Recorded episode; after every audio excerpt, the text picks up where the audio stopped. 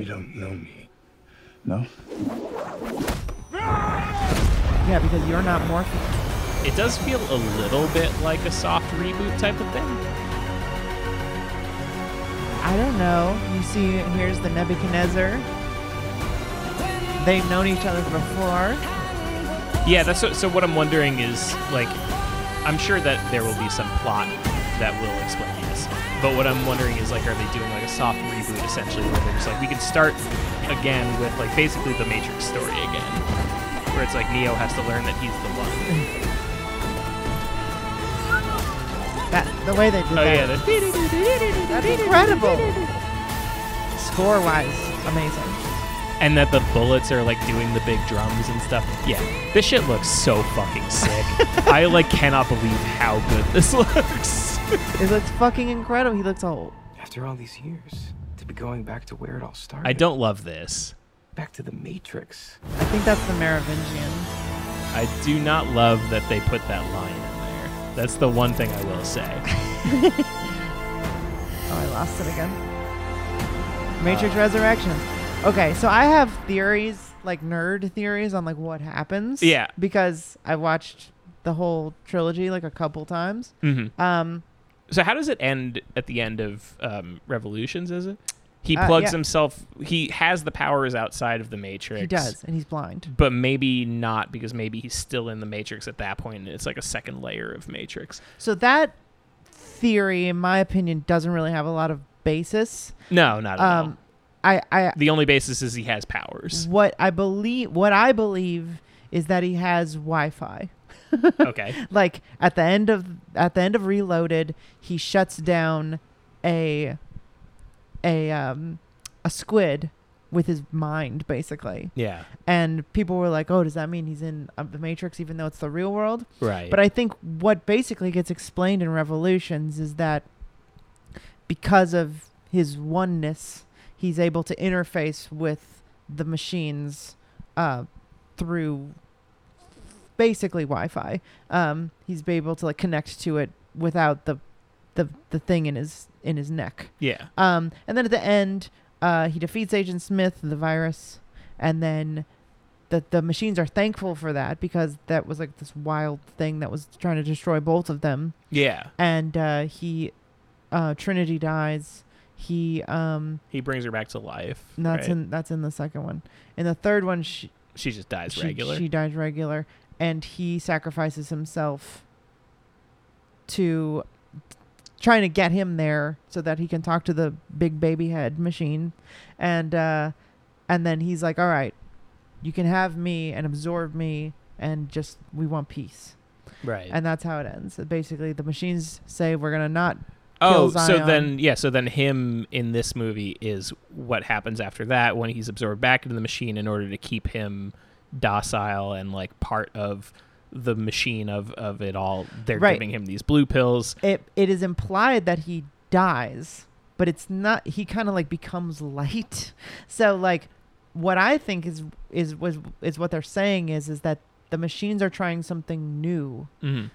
to make pe- this is the result of the piece where Neo is has been sort of like reborn reborn within the matrix Yeah.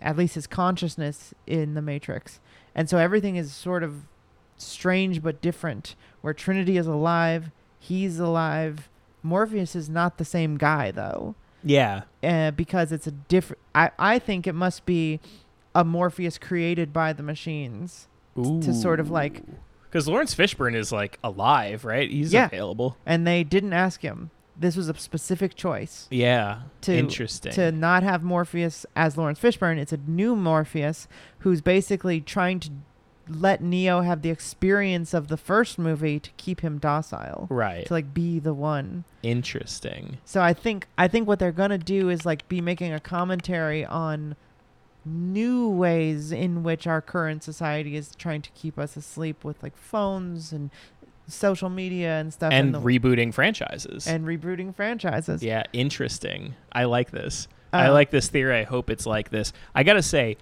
New Morpheus, big ups to that guy. I mean, goddamn, that actor is like, he just appeared out of nowhere to be in, um, what was he? He was in, um, He was Black Manta in He um, was? Oh, that guy? in uh, Aquaman. In Aquaman, the most useless character in that whole movie. yeah, yeah. So he's Black Manta and Aquaman, and um, and then he goes on to be, uh, he he like parlays that into being like the black actor who gets to play the most iconic black actor roles ever. Yeah. right? Because he's like he's Oh. Morpheus, he's Candyman, and he's um this is the black character, but Oh. uh he plays uh Doctor Manhattan in the Watchmen show. he's in Us. He's in. He's Bobby Seal in Trial of the Chicago Seven. Yeah, absolutely incredible career this guy's already got. Well, He's how in- old is he? uh, he is 35. Wow, He's, you know, a lot of little- years ahead of little him. older than me. Uh, yeah, Aquaman, Us. Wh- What did you say he was also in? Uh, he was in the Watchmen TV show, Oh, I and see. he's uh, Candyman. I think he is in Candyman. I don't think he, No, I think he is Candyman. he plays the Tony, Tony Todd role. I believe so. Yeah. Oh shit! I haven't watched it, but Yeah, yeah. he is credited as Anthony McCoy slash Candyman. Yeah, so who knows uh-huh. what that means? Have you seen that movie? No, I want to see it. I but want to see it didn't. too. It, I don't think it's out even for downloading yet. Yeah. Um, it looks Well, cool. when it does, But yeah, shout out to put her on the Plex. Yaha Abdul Mateen Yeah. the second. Um, seems cool.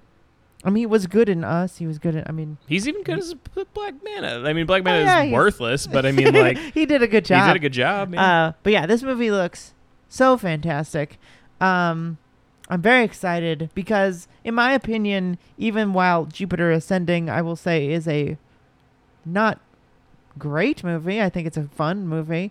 Um, Wachowskis are still probably four, you know, however, however many movies it's been now one, two, three, four, five, six, six for six. I think they're all really good. yeah. Well, this isn't the Wachowskis. It's it's just it's just Lana Lana. Yeah. um, no Lily because she's working on a show. She basically was like, I want to like work on myself. I mean, what is she working on? What She is- worked on a show called Work in Progress, which is about um, a fat lesbian or Great. something. It's just I don't know. I've never seen it. Um, but she was like, Make ru- the fucking Matrix. What are you doing? she was like, I went. She like went to s- college or something. She like was like sewing and shit. Shut up. she had to go Make the find herself. Matrix. I don't know. It, it wasn't. It was not a. She was just like, I hope it's gonna be perfect. I just don't didn't feel like I wanted to do it this time. So I think Lana can fucking handle it. I hope Um, so. Tom Tykwer is. Is Lana the involved. older one or the younger one? They're no idea. She's the skinnier one with the pink hair. With the pink hair. Yeah. So the younger one, I believe. Uh huh. But also or just visually the younger one, anyway. visually younger. Yeah. Uh, and also the guy who wrote Cloud Atlas is writing this. oh, okay. So, and Cloud Atlas is amazing. Um, book and movie, I Hmm. think.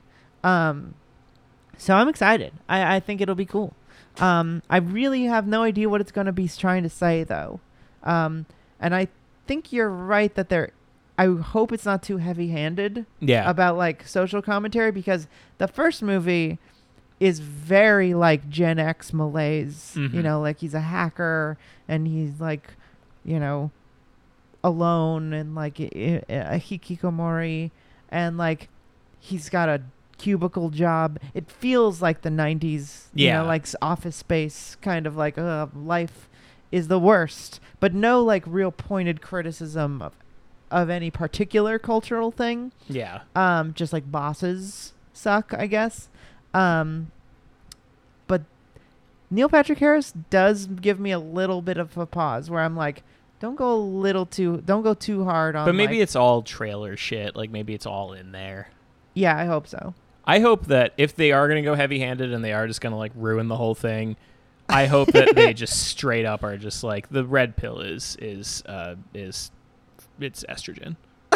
like I hope they straight up are it's just, just like about being trans yeah, like if you're gonna if you're gonna like go heavy-handed with commentary and just add it all in there, just straight up be like the Matrix is trans and so is the pill and all of it's trans. yeah i mean i think It's that- all about being trans, unfortunately. I have read a few Medium articles that have convinced me that the uh, the parallels in the movies of like their experience of themselves Yeah, yeah. are in the movie. Oh sure, Like, no no no. That's I 100 percent already think that the Matrix is about being trans, but what I hope is that they will explicitly to camera just deliver the line. The The, Matrix. r- the Matrix for is, is, trans about people. being trans, Yeah. and so is the red pill. The red pill is a trans pill. Oh, and oh, I see. If you like red pill shit, then unfortunately you're you're trans. I hate to break it to I you. hate to break this to you, but you're a little egg.